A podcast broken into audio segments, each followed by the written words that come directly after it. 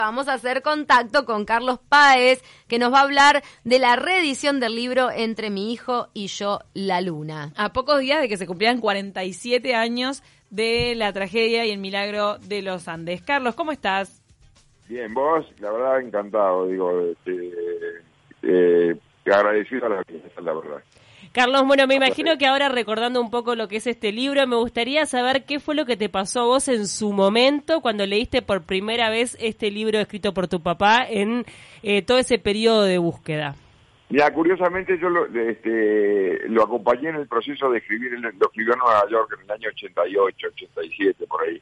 Este, yo me acuerdo que yo estaba al lado de él, eh, este, y, y, bueno, para mí era una, para mí era un, tema totalmente nuevo, porque yo estaba del otro lado, yo estaba en la montaña, perdido, y para mí era sorprenderme todos los días de las cosas que habían hecho. Y bueno, es un libro que, que realmente papá lo había editado él personalmente, pero viste que todo eso lleva eh, es, diferente. Y ahora eh, Editorial Planeta, a raíz de que vaya con la, eh, esta compañía de contenido, la dueña de Paramount, este, compró los derechos del libro para hacer una miniserie, este, seguramente para Netflix o algo de eso. Entonces Planeta este, también compró los derechos para eh, editar el libro y lo editó, este, porque la gente la verdad que lo pide, el único lugar que se vendía era en Casa Pueblo, ¿viste? Y, y, y ahora Planeta este, lo distribuyó por todo el país acá y en Argentina y después va a ir para el resto de América. Ah, entonces claro, ahora agarra un nuevo empuje y también eh, trasciende fronteras, o sea, antes no se había editado. Agarra un, nuevo, empuje y además este, más al alcance de la gente, porque una cosa es una edición personal como la había hecho papá, que siempre es mucho más costosa que que lo haga un editorial, entonces eh, la gente que todo el mundo lo, lo pedía, no sabes la cantidad de gente que me pide entre mi hijo y yo la luna, porque en realidad es un libro que habla mucho de valores de la relación de un padre con un hijo, que, que me parece que es interesante en estos momentos, y bueno, nada, este, la verdad que fue una, una historia maravillosa y papá se caracterizó por ser el único familiar que mantuvo la esperanza de encontrar a alguien con vida, que fue quizás algo muy insensato que hizo, porque, porque es imposible en la cordillera que alguien mm. viva después de 70 días.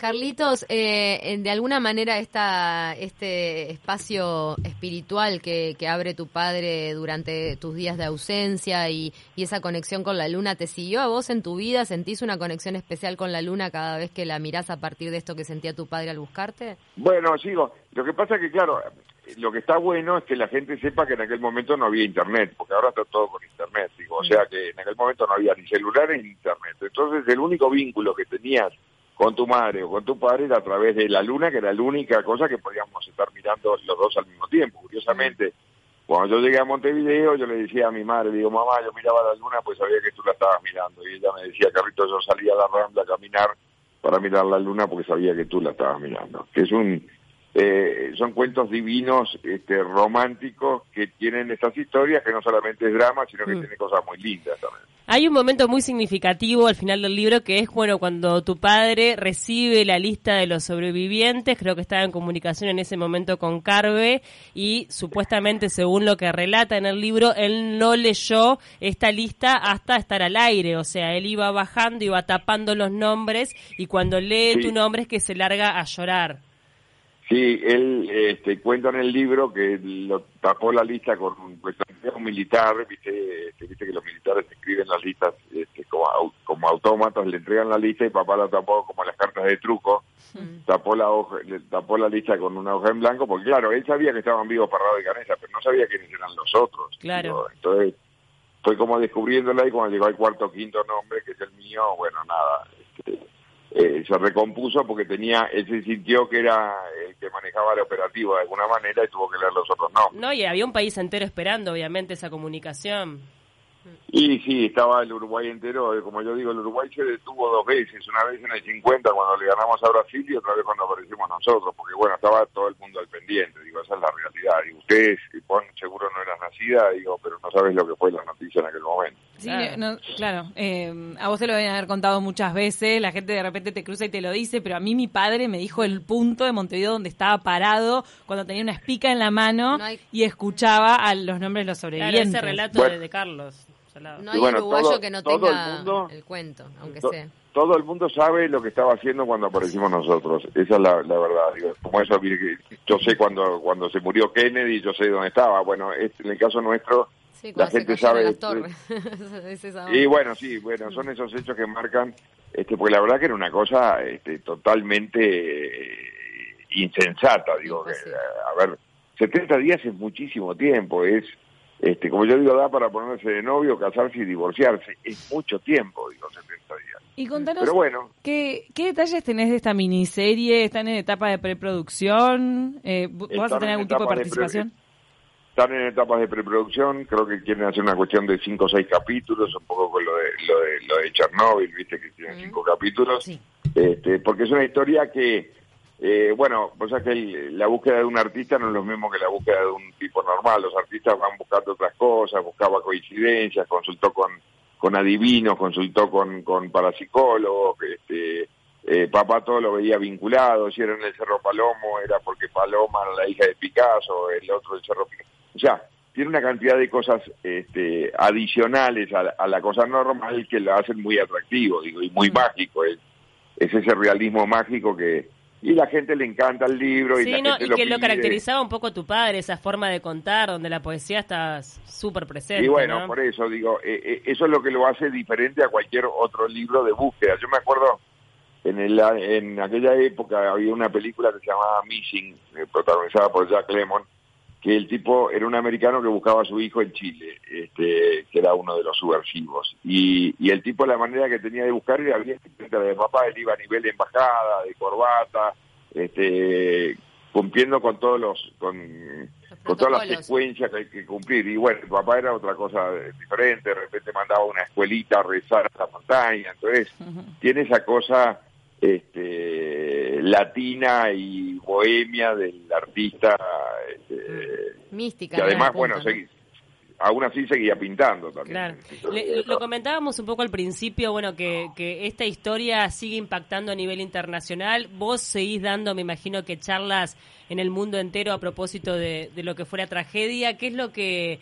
Eh, y bueno, sí, es una historia, bueno, está considerada por la National Geographic como la historia más grande de supervivencia de todos los tiempos, ¿viste? Pero lo importante que fue protagonizada por gente común, o sea, no es no éramos superdotados, al contrario, yo era un chico de 18 años que tenía niñera en aquella época, así que imagínate el personaje. Pero bueno, esta historia marca claramente la capacidad del ser humano de evolucionar, transformarse y salir adelante, que fue lo que nos pasó a nosotros.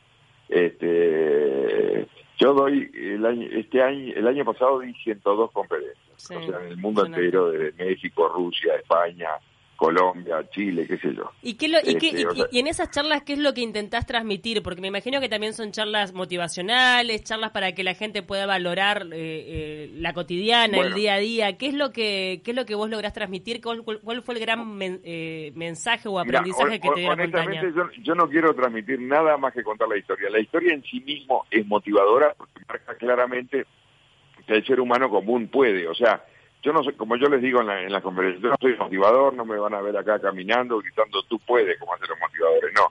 Es la historia la que manda. Además de eso, además de ser una historia motivadora, las empresas la usan porque nosotros no empezamos a dar charlas a, raíz nuestra, fueron las empresas las que nos llamaron. ¿Por qué? Porque es una historia que es líder en trabajo en equipo, en toma de decisión, en tolerancia a la frustración, en adaptación al cambio. Y bueno, son todas esas cosas que quieren las empresas tratar de inculcar a la gente este, que tienen, que la crisis no es, tan, no, es, no es la crisis económica, que es otra de la crisis cuando está en juego tu vida, en fin, todo eso lo capitalizan las empresas, sobre todo las empresas que tienen fuerzas de venta, tipo las empresas de seguro, los laboratorios, en fin, los vendedores. Eh, ese es el tipo de, perfil. Pero te digo. En, en estas charlas que ustedes dan, eh, se les acercan personas con que hayan pasado o, o que intentan superar casos extremos eh, y que, no te, buscan... quepa la no, te, no te quepa la menor duda. Cada uno se transforma en una especie de psicólogo porque cada uno, a mí yo, me quedo después de la charla, viste, que firmando los libros o lo que fuera, y cada cual te viene a contar su historia, porque en realidad, como yo digo, en la, que, es una frase que acuñé hace tiempo, que es que cada cual tiene su propia cordillera, y es verdad, digo, este, cada cual, el problema es tan importante como el mío, porque cada cual es la historia de cada uno, digo, de repente a uno es porque se le murió el canario, yo qué sé, digo, pero bueno, es su, máximo dolor. No hay un dolorímetro ni hay un angustiómetro para medir el dolor de la angustia. Es cada cual tiene su propia cordillera y bueno, este, de lo que se trata es de tratar de sacar la parte positiva para seguir adelante. Carlitos, este, muchas veces te he escuchado a vos y a muchos de los sobrevivientes de los Andes decir eso, ¿no? Que, que tuvieron que enfrentar otras cordilleras en sus vidas después de lo que pasó con los Andes. Y también otra, otro comentario que siempre me llamó la atención es que muchos aseguran que ustedes lograron sobrevivir porque no sabían que era imposible. Después, este, pasando una perspectiva de tu vida, ¿cuánto, ¿cuánto incide ese convencimiento mental de lo posible o lo imposible a la hora de sacar adelante una situación así? Y bueno, yo creo que, a ver, nosotros, fíjate que nosotros, primero, nos equivocamos para el lado que salimos caminando, estábamos más cerca del lado argentino y caminamos para el lado chileno. O sea que, lo, que lo que hicieron para la Dicanesa es una cosa inconmensurable, digo. Y lo, fíjate que National Geographic mandó dos alpinistas después de 30 años a repetir la caminata. Con y todo el equipo, ¿no? mismo que, con equipo y con todo, y después de 30 años más entrenados. Y demoraron lo mismo que para la Dicanesa, ¿por qué? Porque Nando y Roberto tomaron todos los, los riesgos sin saber que eran riesgos, ¿viste? Un alpinista de repente al lado de una roca no pisa porque tiene miedo, porque toman otras precauciones. Y, y bueno, la yo siempre digo que el triunfo nuestro fue el triunfo de la inconsciencia, del no saber lo que estábamos viviendo, esa es la verdad. Es más, ni siquiera el, ser humano tiene un mecanismo que tapa el dolor, porque nosotros de, pronto nos encontramos con 29 muertos alrededor, fíjate vos que a, esa edad muchos de nosotros nunca habíamos visto ni siquiera un muerto, o sea, y tuvimos que convivir 70 días en esas circunstancias. Y bueno, solamente con un mecanismo de defensa que, es el que te ayuda a verlo de otra manera. Digo, me acuerdo que había un, un médico que consultó a mi familia, el doctor Mendilarzo, que era el uno de los psicoanalistas, o fin, o psicólogos, y me dijo, ustedes tienen un carnet de salud mental aprobado, digo, porque lo que vivieron ustedes Digo, y estamos razonablemente bien, digo, o sea, después de todo lo que vivimos, digo, vos viste que en las guerras la gente se complica mucho más, digo, vos ves los, los, los veteranos de guerra, están todos complicados, tienen problemas Nosotros estamos razonablemente bien. digo, para el trauma que pasaron, claro con los problemas naturales que tiene el ser humano. Yo te digo, yo he ido mucho a terapia, pero no he ido por la cordillera, he ido por otras cosas. ¿Entre ustedes siguen conectados, por ejemplo, en el aniversario número 47 de, sí, sí, el otro día éramos, el otro día, el 22 de diciembre, que, celebramos ahí en Altos de la Tabona, este, éramos 106, que como yo digo, este, lo que está bueno de esta historia que triunfó la vida, que hoy somos más de los que salimos aquel 12 de octubre, ¿viste? Claro. nuestros hijos, yo tengo nietos, o sea, Todas personas que no existirían si, si ustedes no se hubiesen salvado. Si y bueno, porque yo estoy vivo hay siete más, tengo dos hijos y cinco nietos, entonces eh, eso es lo que tiene de maravilloso. Yo siempre la veo, a mí no me gusta la palabra la, tragedia de los Andes, si bien fue una tragedia, pero ya pasó eso. Ahora yo lo veo como, como un homenaje a la vida, digo, la historia, porque es, eh, es así, la vida continuó, somos más, y bueno, es una historia que valió la pena porque a mí me cambió la vida, pero se le cambió la vida a mucha gente también. Recuerdo que también eh, en alguna oportunidad contaste este cómo soñabas con una naranja cuando estabas en la cordillera y bueno, que al volver obviamente esa naranja estaba muy sobrevalorada hasta que te comiste tres cajones y volvió a su normalidad. este, ¿cómo, ¿Cómo lidiaste con el frío el resto de tu vida? Bueno, con mucho frío.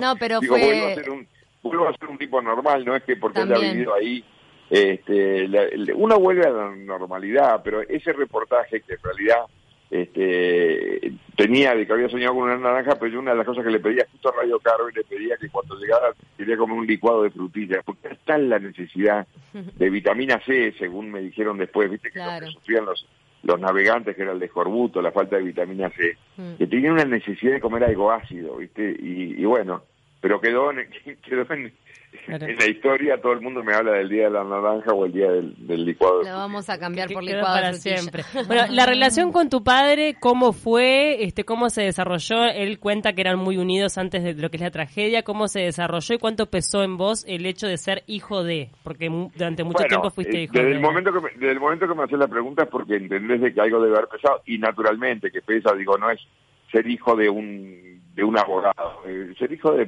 de, mi viejo era un tipo eh, fuera de lo común, era un mm. extraterrestre, digo, un tipo que, que además todo lo podía, un tipo súper carismático, un tipo, un trabajador incansable, tanto que murió eh, el día anterior estaba pensando. O sea que es un tipo que, que entonces es muy difícil eh, ser el hijo. Y encima, cuando tenés una historia como la de los Andes, que decís, bueno, ahora tengo una historia para competir con mi papá, estoy hablando desde el lado psicológico. Este, resulta, que resulta que papá también se, no es que se apoderó de la historia, la historia, eh, eh, él fue el tipo más importante de la búsqueda. Y vos sabés que de las historias la gente se acuerda de los, de los, se acuerda de Parrado, se acuerda de Canesa y se acuerda de papá. Pero eso generó, pero ¿qué generó en vos? ¿Generó enojo? Como decir, bueno, No, no, no, generó, generó, ¿sabes qué? Que como no podía ser como él, entonces pateaba para otro lado, entonces hice todo mal, digo, me, eh, me, este, me agarré con la droga, me agarré con el alcohol, o sea, yo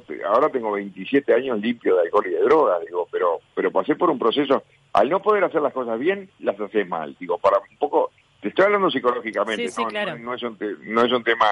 Este, todas, cosas que operaban en tu subconsciente de repente de, exact, exact, de romperte. Hasta que, hasta, que, hasta que un día, cuando yo empecé con, con el tema de las conferencias en el año 2000, me di cuenta de que uno iba por un carril y el otro iba por otro. Y bueno, y ahí tuvimos una relación fantástica. Papá estaba pobre justo antes de morir, en el año 94 yo había dado una conferencia para 10.000 personas en México.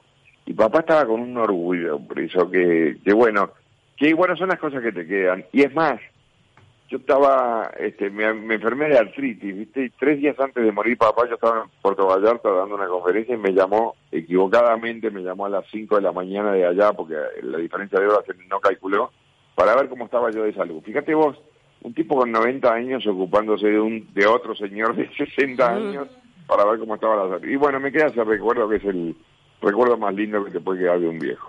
Bien, bueno, eh, Carlos, muchísimas gracias por este contacto. El libro entonces ya va a estar disponible más allá de en Casa Pueblo, ya está disponible en todas las librerías. Ya está, ya, está, en las librerías, sí, entre mi hijo y yo la luna es un, es un libro. Papá para mí yo siempre digo que era mejor escritor que pintor, pero bueno, este, la verdad que tiene una poesía que... Una poesía muy linda, sí. Vale la pena, vale la pena. Muchísimas gracias, Carlos. Chicos, les mando un abrazo, feliz, feliz Navidad y feliz año y bueno, seguimos en la lucha.